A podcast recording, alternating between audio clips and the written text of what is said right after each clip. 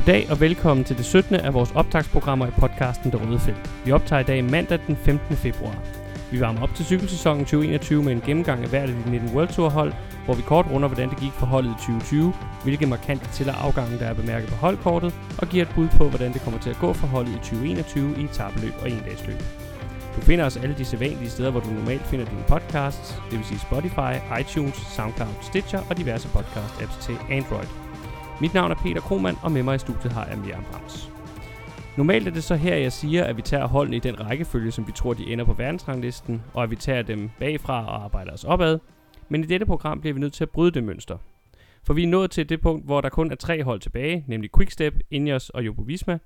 Og selvom vi er enige om, at Quickstep slutter øverst på verdensranglisten efter 2021-sæsonen, så har hver ekspert simpelthen ikke kunne blive enige om, hvorvidt det er Ineos eller Jumbo Visma, der ender som det anden bedste hold. Derfor har vi trukket lod om rækkefølgen mellem de to hold, og i dag gennemgår vi så Ineos. Miriam, normalt vil jeg jo spørge nu, hvorfor Ineos bliver tredje bedste hold. Men i stedet så synes jeg, at vi skal starte med at kort at vende, hvorfor det er, at vi ikke er enige om placeringen af Ineos og Jumbo Visma. Ja, yeah, altså vi skal selvfølgelig starte med at understrege, at det først og fremmest handler om, at holdene bare ligger utroligt tæt heroppe i, to- i toppen. Og som jeg ser det, så kan både Ineos, Jumbo Visma og Quickstep ende både som nummer 1, 2 og 3. Og i princippet også som nummer 4, hvor vi har placeret UAE. Men når jeg så hælder til at placere Jumbo Visma over Ineos på verdensranglisten, så skyldes det især, at hvis vi kigger på sidste års verdensrangliste, så lavede Jumbo Visma 9.919 point, og Ingers lavede 7.628 point, fordelt over hele sæsonen. Det er altså 2.300 points forskel, og det er et rimelig stort hul at skulle lukke. Til sammenligning så kan jeg sige, at hvis man trækker 2.300 point fra Ineos' pointtal sidste år, altså det samme pointhop, så ryger vi helt ud af top 10 og ned under EF Pro Cyclings placering på sidste års verdensrangliste. Det er især, når vi ser på sidste års resultater for de to hold, og jeg har svært ved at se, hvordan Ineos skal lukke det her pointhul. Jumbo Visma lavede en anden plads samlet i Tour de France og en første plads samlet i Vueltaen. Ineos lavede en anden plads samlet i Vueltaen og en første plads samlet i Giroen.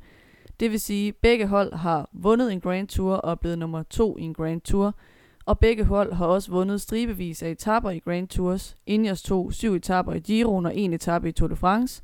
Jumbo Visma tog fire etappesejre i Vueltaen og tre i Tour de France. Godt nok er der lidt flere point at hente i Tour de France, øh, hvor Jumbo Visma især gjorde det godt, både på etaperne og den samlede andenplads, men det er ikke fordi, der er vildt stor forskel. Ineos' helt store force er Grand Tours, og når de så har lavet cirka de samme resultater sidste år, så har jeg svært ved at se, hvordan det er, de skal lukke det hul i år. Der er en stor pointforskel mellem de to hold, det medgiver jeg gerne. Jeg synes dog, vi skal huske, at Jumbo skal finde en erstatning i første omgang for de 700 point, som Tom Dumoulin lavede sidste år. Han har jo meddelt, at han i hvert fald tager minimum et års pause for cykelsporten. Og det reducerer jo så allerede afstanden mellem de to set i forhold til sidste år til 1600 point. Og så kommer det for mig at se lidt ned til, om vi tror på, at Jumbos profiler, det vil sige Roglic, Van Aert og Bennett for eksempel, får en lige så god sæson, som de havde sidste år, og om Ineos kan præstere bedre, end de gjorde i 2020. Og mit svar til det sidste er helt klart ja. Jeg tror, at Bernal kommer til at præstere bedre end i 2020. Jeg tror, at han kommer til at samle væsentligt flere point, end han gjorde sidste år. Og så er der så tilføjelsen af Yates og Martinez, som nok også skal give dem et ryg opad. Og derudover er, der jo så, er det jo så spørgsmålet, om Carapaz, Gegenhardt og Thomas kan holde skansen. Og det tror jeg faktisk også på, at de godt kan. Så kombineret med, at jeg ikke ser Roglic være lige så god som sidste år, nok gå lidt tilbage i sit pointtal, og at Bennett nok kommer til at tabe en del point sammenlignet med sidste år, så tror jeg på, at Ineos bliver det bedste af de to i 2021. Mm, jeg er helt enig i, at, at Ineos har styrket sin trup. Det skal vi også snakke om lige om lidt. Øhm, men når man ser på, hvad for nogle rytter de har købt ind, så er det jo endnu flere øh, klassementsrytter. Så det vil sige, at selv hvis de kører rigtig godt i etabeløb, så er det bare lidt deres holdkammerater, de potentielt kommer til at snuppe de point fra, fordi at det i forvejen er etabløbene, de har lavet deres point i.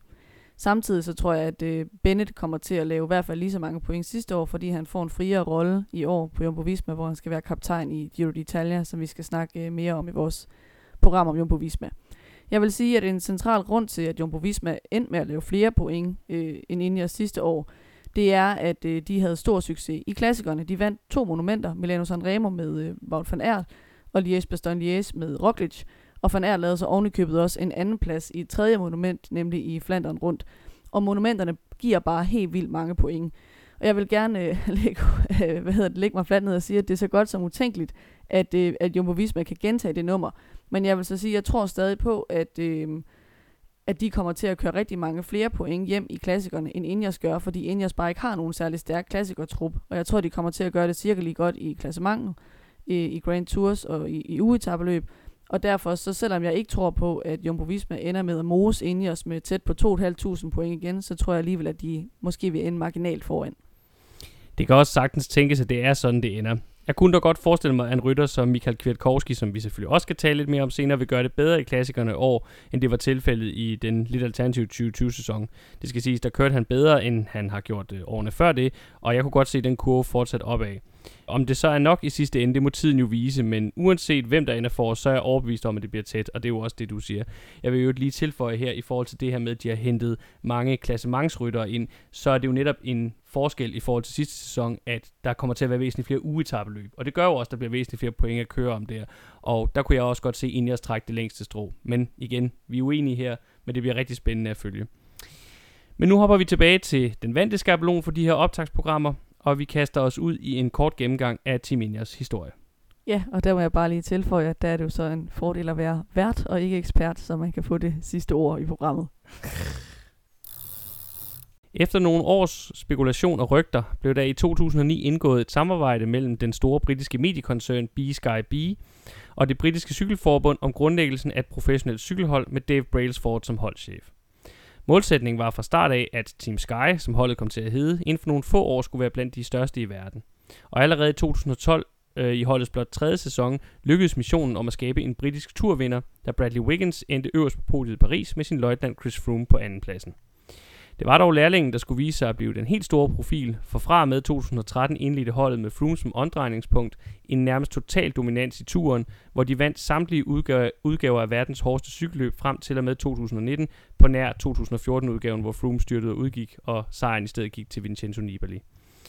Udover Froomes i alt fire tursejre har han også hentet en Giro og en Vuelta-sejr hjem i denne periode, mens hans landsmand Jaron Thomas og den unge kolumbianer Egan Bernal har stået for holdets to seneste triumfer i det franske. Den sportslige succes er dog ikke kommet uden kontroverser.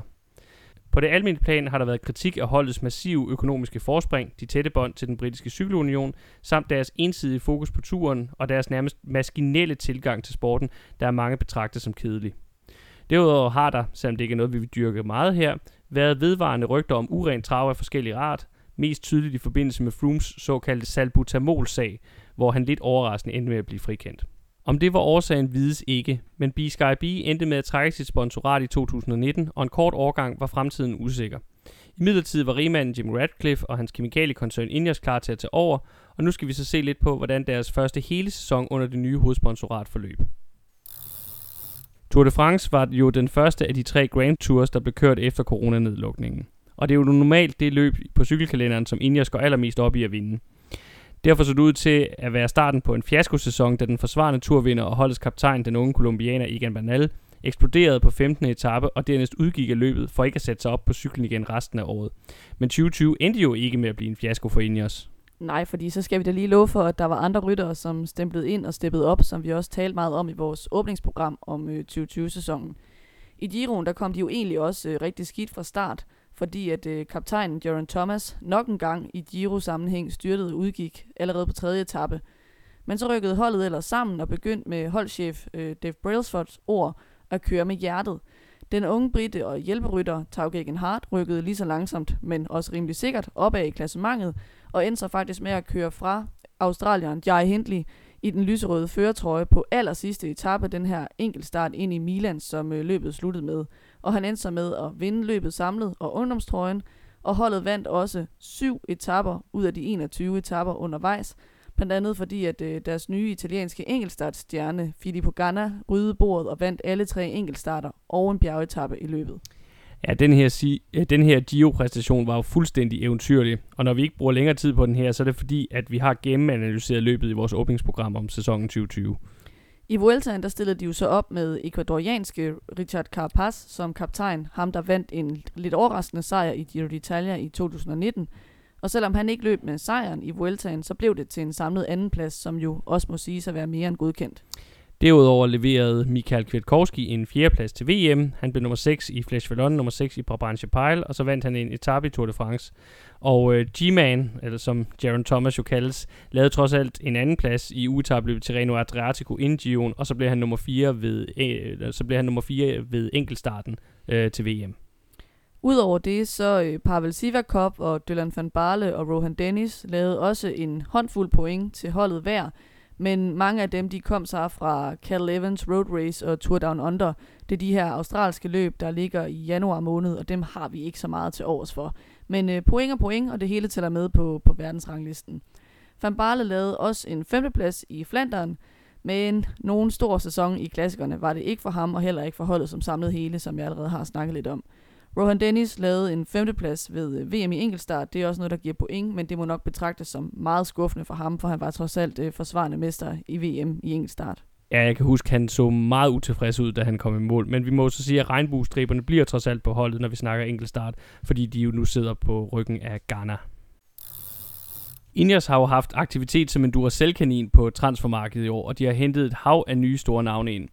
Men den største overskrift skal alligevel findes i det ene store navn, som de siger farvel til, og det er også derfor, vi starter der. Ja, for de siger nemlig farvel til Chris Froome, manden, som har vundet fire Tour de France sejre for holdet, og en Vuelta i Spanien sejr og en Giro d'Italia sejr, blot for at nævne de største resultater, han har leveret. Han har nærmest været synonym med først Team Sky og siden Team Ineos som brand, og netop derfor så er det også en kæmpe stor nyhed, at han skal trække en ny trøje på i år for første gang i sin professionelle karriere. Men selvom at det kom som lidt af en overraskelse, da skiftet begyndte at rygtes midtvejs i sidste sæson, så skal vi jo nok lede efter grunden til, at han og holdet kører hver sin vej nu et år eller to før det. Ja, altså jeg tror, der er to ting, der spiller sammen, først og fremmest.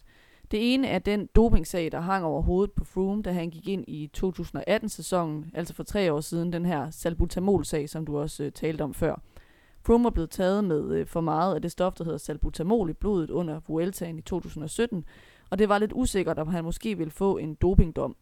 Blandt andet derfor så valgte han at satse på Giro d'Italia i 2018, og selvom sagen endte med at blive droppet, og Froome derfor godt kunne stille til start i Tour de France i 2018 alligevel, så var det med en rimelig hård Giro d'Italia i benene, og derfor så endte det med, at hans superhjælper Jaron Thomas faktisk skubbede Froome ned fra det øverste trin på podiet for første gang i flere år og tog den samlede sejr.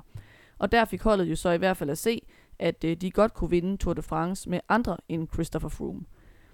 Den anden ting, det er det her slemme styrt, han øh, var ude for i opvarmning til Tour de France i 2019, hvor han under forberedelserne til enkeltstarten i øh, opvarmningsløbet Dauphiné inden Tour de France blæst af sin cykel og pådrog sig nogle slemme skader, som han fortsat kæmper med. Som vi har talt om tidligere i vores program om øh, det hold, han er skiftet til, øh, Israel, øh, så er det jo faktisk stadig et åbent spørgsmål, om han kommer tilbage på sit topniveau igen.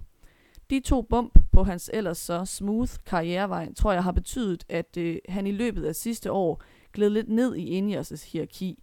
Jeg tror bestemt ikke, man skal tolke det sådan, at holdet har skubbet ham ud på grund af den her skade, men jeg tror, at det har været tydeligt for Froome, at holdet ønskede at satse på nogle af de yngre kræfter, øh, hvilket jo også blev tydeligt, da ham og Jaron Thomas blev braget til Tour de France sidste år.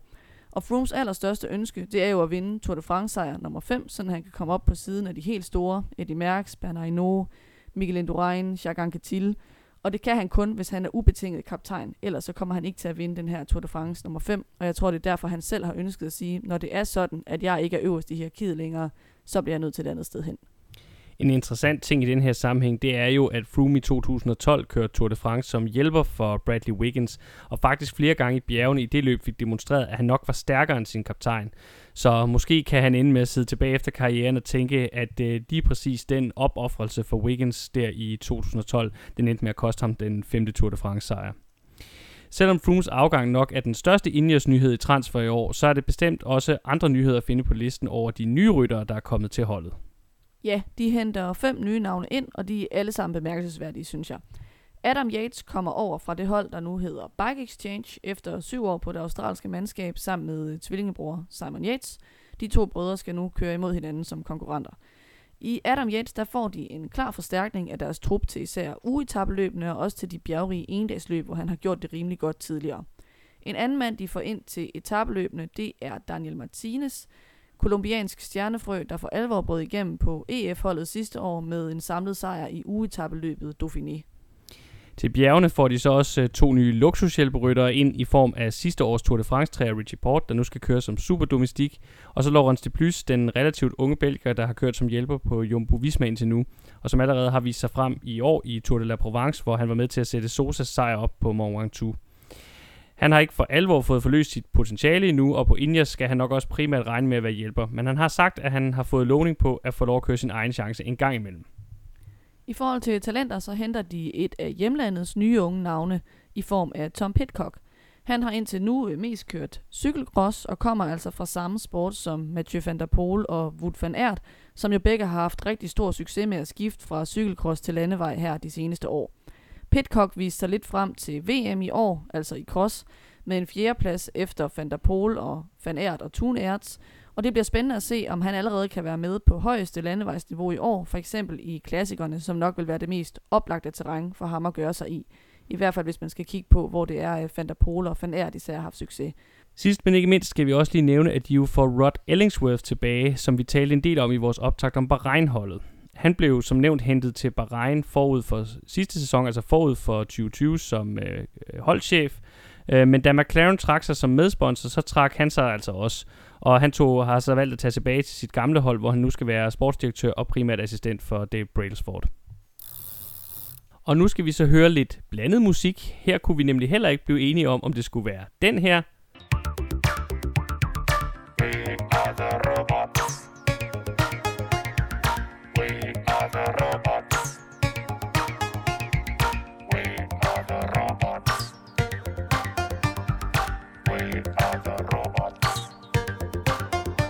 er den her.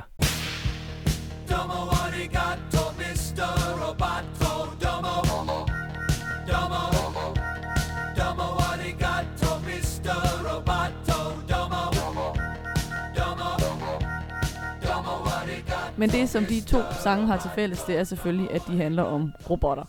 Øh, for noget af det, som bliver spændende at, at følge øh, her i år i 2021, det synes jeg er, om vi får et Ineos at se, som vender tilbage til den robotagtige stil, de har været kendt for, hvor etabeløbene køres efter vatmåleren og med total kontrol på bjergene, eller om vi kommer til at se dem køre mere med hjertet, som Dave Brailsford kaldte det øh, under Giroen.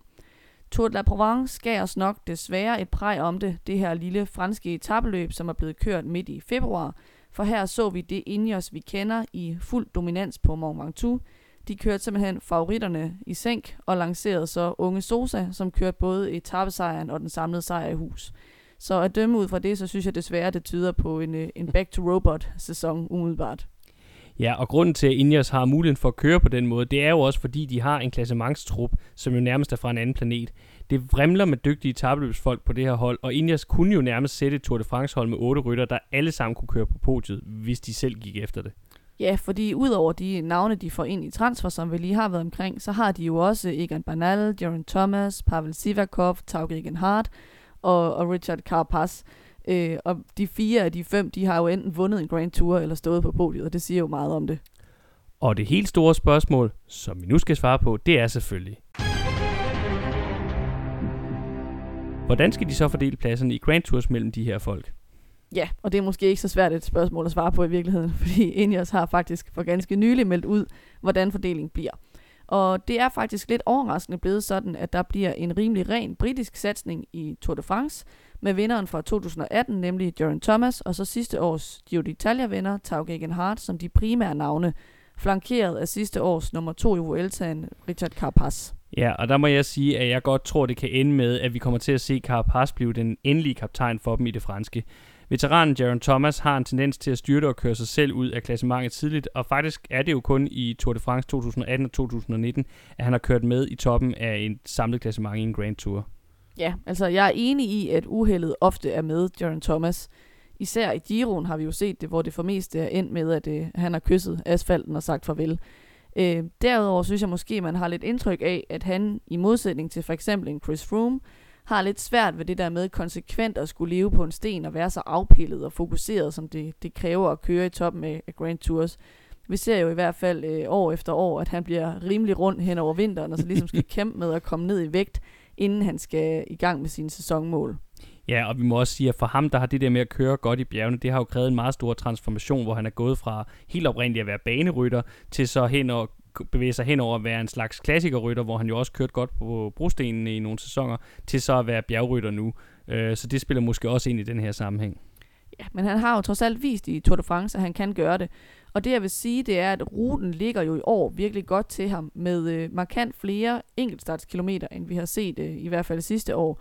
Og der tror jeg måske, at det Ingers har tænkt, det er, at han er den eneste af deres ryttere, som for alvor kan matche Roglic og Pogacar på enkeltstartsevnerne. Så på den måde, så synes jeg måske godt, kalkylen kan give mening rent strategisk i forhold til det der med, at de satser på, på Jaron Thomas og Gagan Hart i stedet for en banal øh, til Tour de France. Gagan Hart kører også en habil enkeltstart. Med ham vil jeg så sige, at jeg tror, han får det svært i bjergene mod en, en Roglic og en Pogacar. Øh, så mit bedste bud, det vil være, at det bliver Jaron Thomas og så Carapaz, de skal hænge deres hat på i turen. Carapaz tror jeg helt utvivlsomt vil miste tid øh, på enkeltstarterne. Det er selvfølgelig tvivlsomt, hvor meget det bliver, men det vil være et tidstab for ham der, som han så skal forsøge at, at hente ind i, øh, i bjergene. Der tror jeg så til gengæld, at han, øh, han sagtens skulle vise sig at køre bedre end Jaron Thomas.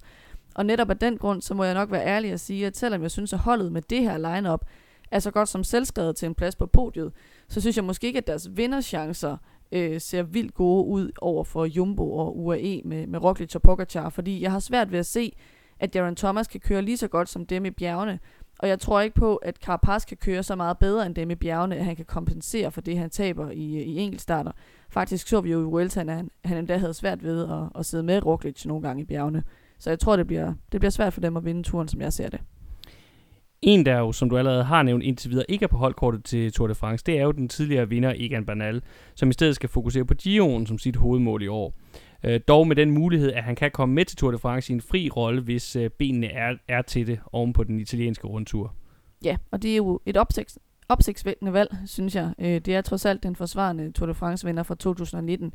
Jeg synes umiddelbart, det kan tolkes på to måder.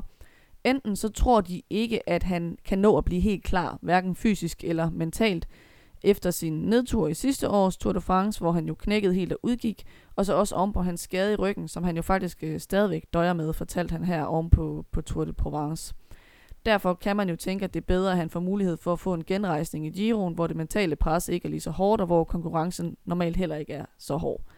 Den anden mulighed, det er, at det handler om det her med ruten, altså at de simpelthen tror mere på en enkeltstart stærk rytter som Jaron Thomas, fordi der er flere enkeltstartskilometer i turen, Øh, og så til gengæld så lader det til, at Giroen øh, kommer til at falde mere ud i favør for bjergrytterne, sådan rent øh, rutemæssigt. Øh, til det kunne man så sige, at så kunne de jo godt have taget Bernal med som backup i stedet for, øh, for Carapaz, hvis man troede på, at han var 100% klar. Ja, og så er det jo også sådan, at Bernal faktisk skulle have kørt Dion i 2019, hvor han endte med at køre Tour de France i stedet, og så endte han jo med at vinde Tour de France det år. Så han mangler altså faktisk at prøve at køre den øh, italienske Grand Tour. I Dion der får han en stærk trio med, nyindkøbte Dani Martinez, øh, talentet Pavel Sivakov, og så Filippo Garner, der sidste år jo fik vist, at øh, han udover at kunne køre enkeltstart, også kan gøre sig i øh, de hårdeste terrænger. Ja, og man kan jo blive helt i tvivl, om de måske har fået lidt for mange potentielle kaptajner øh, med på holdkortet til Giroen, fordi at øh, det kan jo godt være en udfordring at gå ind i en Grand Tours, hvor halvdelen af holdet ligner på de kandidater på forhånd. Monique Banal ender med at blive kaptajn, og så må benene afgøre, hvem af de andre, som bliver første løjtnant. Martinez har før haft svært ved at holde stabilt niveau hen over tre uger. Pavel Sivakov har en 9. plads som sit bedste Grand Tour resultat i en Giro i 2019, og Ghana har jo faktisk aldrig prøvet at køre klassement. Ruten ligger ikke så godt til en Ghana, fordi at der er færre enkeltstartskilometer, end der var sidste år. Øhm, så jeg vil sige, jeg tror helt klart, at Banal bliver kaptajnen, men hvis vi skal se et mere frigjort ind i os igen i år, som vi så øh, i 2020, så bliver det nok igen i Giroen, fordi at øh, hierarkiet står lidt mere åbent her. I Vueltaen er det indtil videre meldt ud, at Adam Yates skal være holdets kaptajn. Han blev som bekendt nummer 4 i turen tilbage i 2016, men siden da har han haft meget svært ved at gentage den succes. Efter en 9. plads i Gion i 2017, så lykkedes det ham ikke at slutte i top 25 de næste fire Grand Tours, han stillede op i.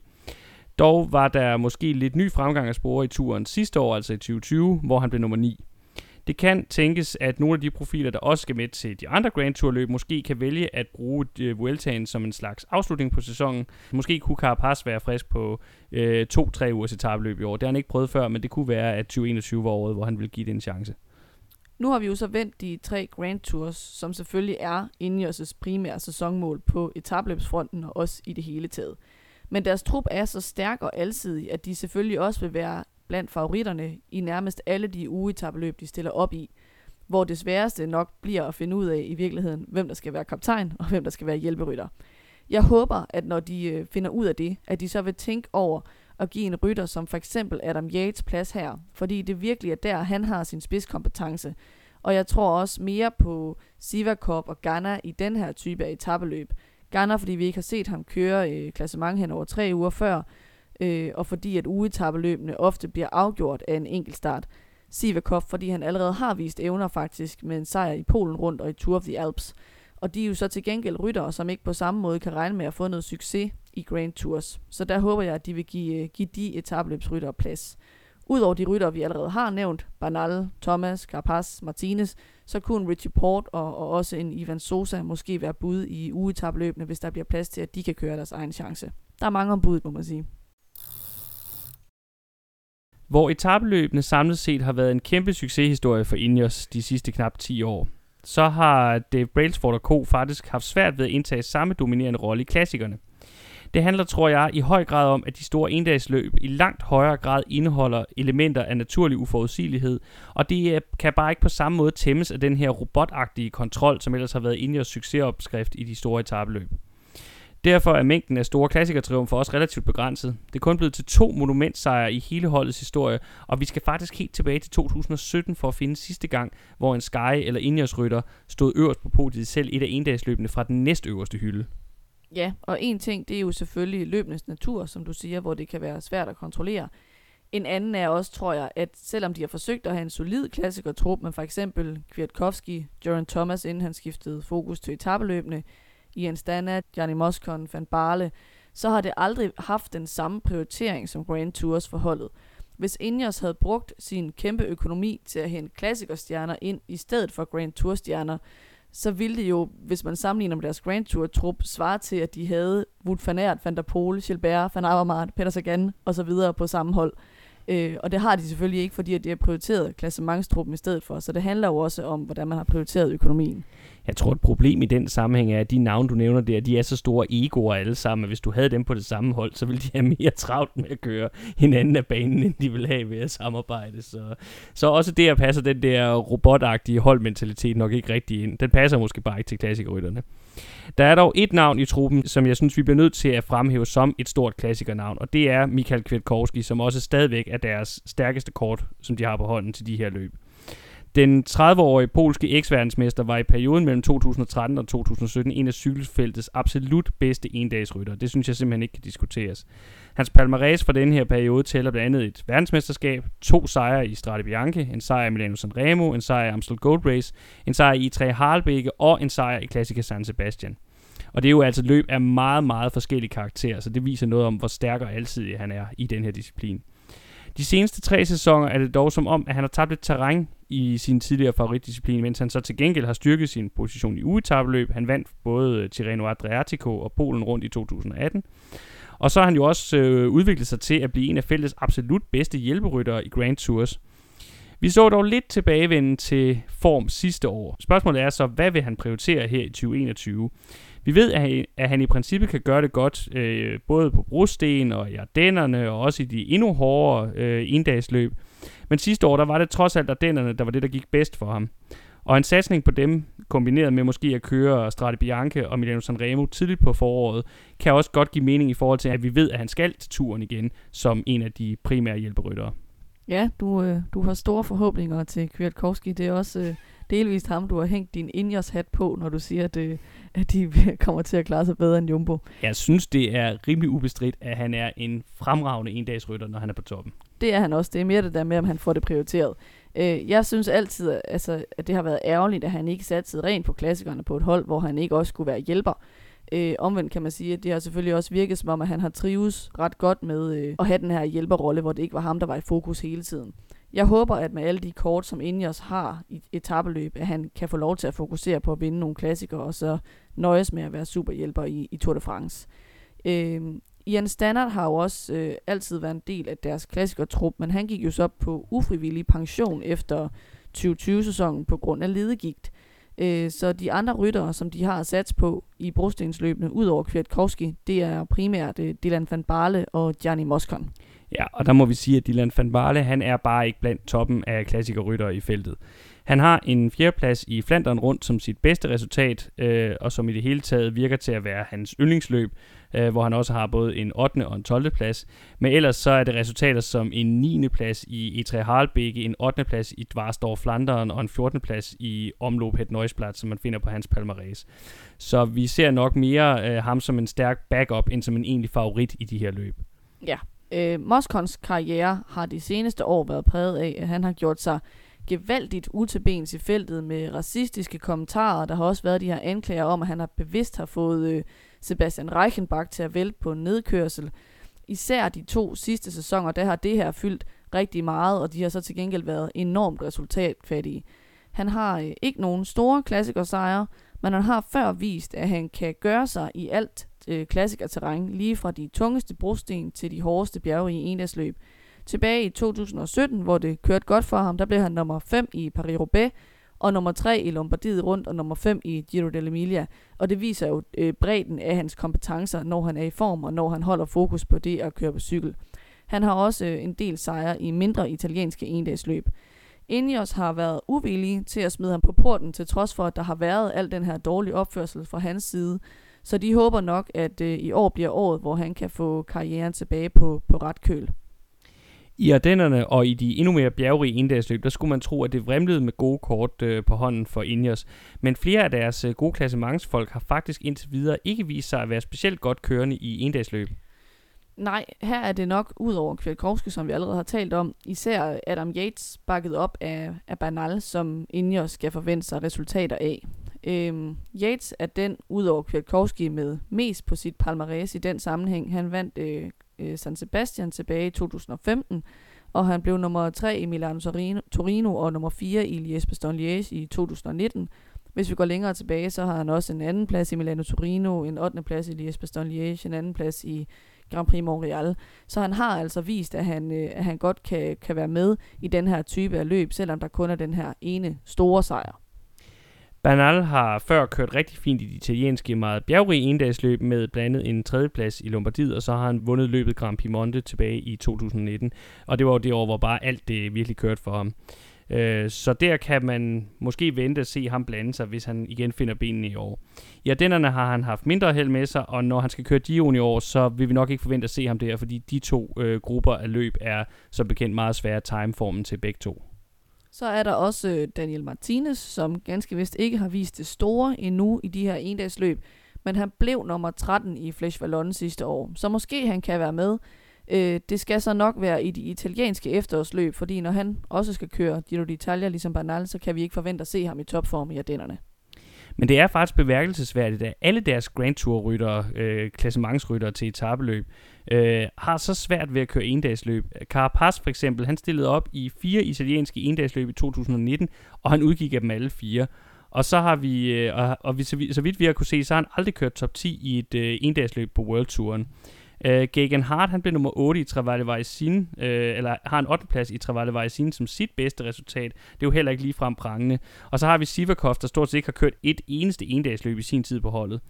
Sosa har en anden plads i Grand Piemonte, som er det her, et af de her opvarmningsløb til øh, det store italienske efterårsklassiker Lombardiet rundt. Men ellers så har han heller ingen resultater. Øh, Jaron Thomas har selvfølgelig nogle fine placeringer i brostensløb, som ligger tilbage fra inden han begyndte at fokusere på øh, Grand Tours. Men øh, bjergevnerne har aldrig udmyndtet sig i gode placeringer i de mere kuperede endagsløb, eller deciderede bjergrige endagsklassikere. Øh, så vi skal nok heller ikke regne med, at der er det store øh, potentiale i det for ham.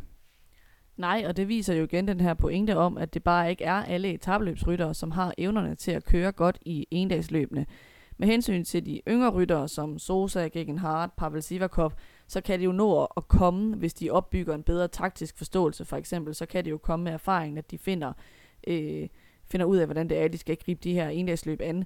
og så noget af det afspejler nok også bare, at, at man ikke har haft det som prioritering, som du siger, så er der nogle af dem, der stort set slet ikke har det i deres øh, program. Jeg, jeg kan ikke huske at have set Jaron Thomas prioritere et stort endagsløb, efter at han konverterede til at være Grand Tour-rytter. Øhm, Udover dem, vi lige har gennemgået, så er der jo øh, Moscon, hvis han finder benene og kan holde fokus på, på at køre cykel, i stedet for at råbe racistiske ting efter de andre rytter og forsøge at skubbe dem af cyklen. Øh, hvis han kan det, så vil han nok også være en af deres prioriterede rytter i de kuperede endagsløb. Hvis vi lige skal runde det her af, så kan man sige til sidst, at de jo også er meget tyndt besat til sprinterklassikerne. Øh, de har indimellem forsøgt sig med at hente nogle sprinter til holdet, men det har altid været korte fornøjelser og er øh, mere eller mindre ind i, i fiaskoer, hvis vi lige ser bort fra den ene sæson, de havde øh, Mark Cavendish, og det var altså også mens, at øh, Mark Cavendish han var på toppen af sin karriere. Øh, det bedste kort, de har til den type af løb, det er nok Ben Swift, som er rimelig hurtig, og så er han også faktisk en rimelig hårdfør rytter. Udover Kwiatkowski, så er han nok deres bedste bud til Milano Sanremo, men han må i den grad betragtes som en outsider, og øh, vi bliver nok overrasket, hvis Ingers bedste klassikerresultat i år, det kommer fra ham. Selvom at der kan være mange ting at være kritisk over for omkring Ineos, så må vi bare konstatere, at vi fortsat har at gøre med et hold, der har en af World Tourens absolut stærkeste trupper, når det kommer til etabeløb og ikke mindst de lange af slagsen over tre uger. På trods af afskeden med legenden Froome, er der ingen grund til at tro, at niveauet i Grand Tours ændrer sig i år med Bernal, Thomas, Carapaz og Gegenhardt, samt de nytilkommende Yates og Martinez i truppen. Hvis Kwiatkowski så samtidig blot kan levere en klassikersæson eller 2020, eller måske på et niveau lidt højere end det, så er der ingen grund til at tro andet, end at Brailsfords tropper igen vil være at finde i top 3 på verdensranglisten efter i år. Det var optagsprogram nummer 17 fra os forud for cykelsæsonen 2021. I næste afsnit kigger vi på det mandskab, vi har placeret på verdensranglistens sølvmedaljeplads.